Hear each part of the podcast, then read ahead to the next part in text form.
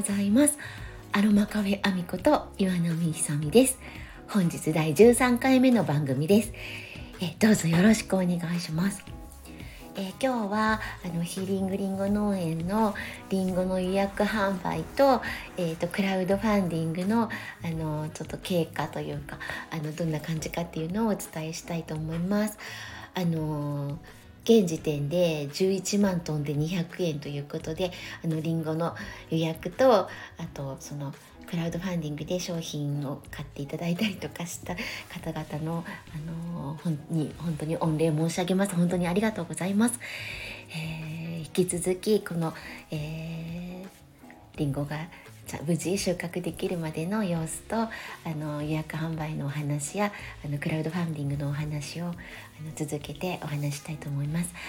えっ、ー、とあれですねその衣装作家の里見エルベソさんがあの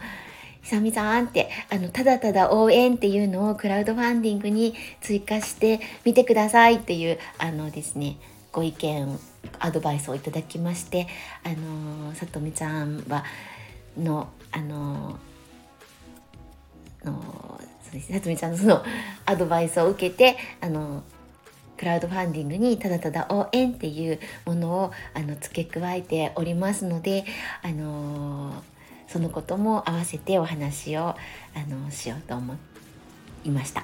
えーと本当今まであの皆さんねあのご予約いただきましてあの本当にありがとうございますあのクラウドファンディングの方も本当にあのもう御礼申し上げます。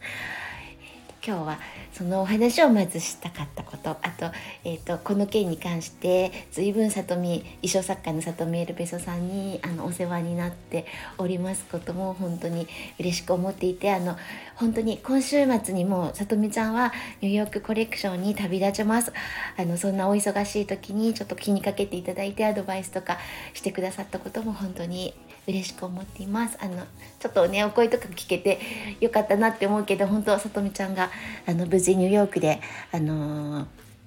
楽しくコレクションができることをお祈り申し上げております。えー、そうですねあと、えー、まあ、そのお話をまず最初に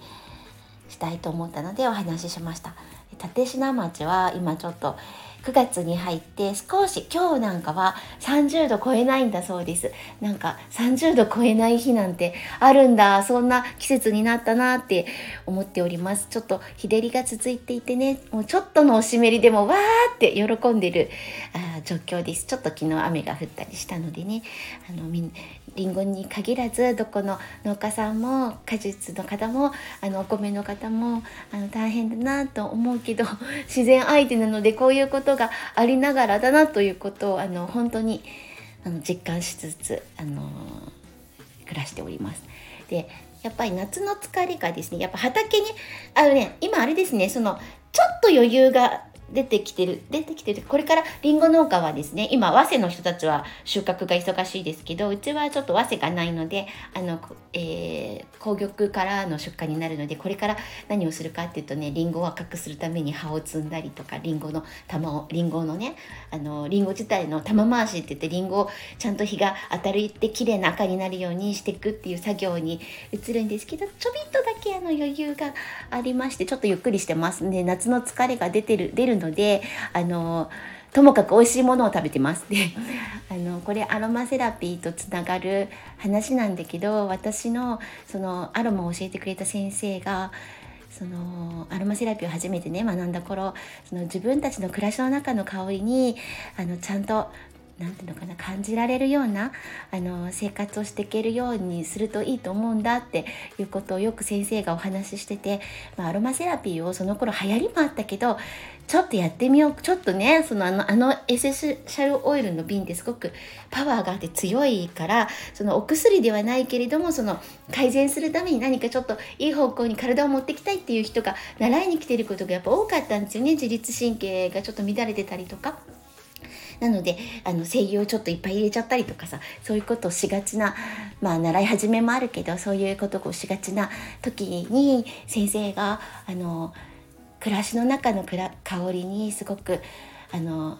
敏感になるっていうかな繊細になるというかそういうのすごい大事で大事だよっていうだんだん声優なんか使わなくてもその大丈夫になるくらいがいいねみたいな話をまあされていて私は特に立科町に来てからはそれを大切にしています。だからねうちはご飯にすごくこのものが多いです。あの今です夏の疲れが出るのでですねうちはあのとんかつを作ったり買って夏晩夏のカレーを楽しんだりあの肉豆腐と一緒にあの冷ややっこも食べたりみたいな あのちょっとタンパク質多めのご飯を作ってることが多いんだけどあの大葉ですとかみょうがですとか生姜ですとかあのニンニクの香りとかあの、ね、そういうのすごい大切にしてる料理にたくさん使ってます。たくさんっていうかたくさんっていうのはちょっと違うなちょうどあのちょうどいい加減にしていますだからえーと、特にこっちに来てから、まあ、田舎でそういうのもそういうことをすごくあの実感できるっていうのもあるけどその香りを楽しむっていうのはその食の中でもすごく取り入れていてそれはあの夏の疲れを冷やすものだったりするのでそれを大切にしています。あの七色畑でも七色畑の直売所の話をよくしてますが七色畑でもよくそのこのものをあの購入してあの使ってますね。料理ねあのさとみちゃんが料理料理できてすごいって言うけどまあできますね。あの長年料理しててで料理好きな人はできます。私は白い大体あの自分の今見えてる世界って白い世界にあの光が入るとそこに光の色が加わるっていう感じの見え方なんだけどこれも真っ暗ですっていう方も視覚障害の中には途中失明の方ではいらして真っ暗な方でも料理作っておられるそうですのであのまあまあみんなね人間はきっとそうやって自分のでなんか状況に対応して 生きていくんだなっていうのを実感しながら私はちょっとご飯を作ったりあの主人に畑に行く時のお弁当作ったりするのがあの生きがいになってますやっぱりね生きていく上でできないことがいっぱいになっちゃったのであのご飯を作るっていうのは張りになっているので一生懸命やってます。でね本当にね何て言うんだろうな東京にいた時はね、あんまりご飯の香りにふわーって、わあ、いいご飯の香りみたいには思わなかった。それは大葉にしろ、みょうがにしろ、にんにくにしろ、その香り立つものを上手に使うっていうのは前から好きだったけど、ご飯の香りにすごい癒されたりするのはやっぱ立科町に来てからだなって思いつつ、あのいろんな香りを楽しみながら暮らしています。そんなお話も今後ちょっとずつしてあの食欲の秋になりますしあのリンゴの状況もプラスしながらおメイン。多分りんごのお話がメインになると思うけどりんごりんごのお話をしながらそんなあの香りにまつわるあの料理の話なんかもできたらいいなと思っています、えー、今日はこのぐらいにしようと思います。あのー、9月に入って本当に夏の疲れが出る頃ですので皆様ご自愛ください。では、えーと、と良い一日をお過ごしください。ごきげんよう。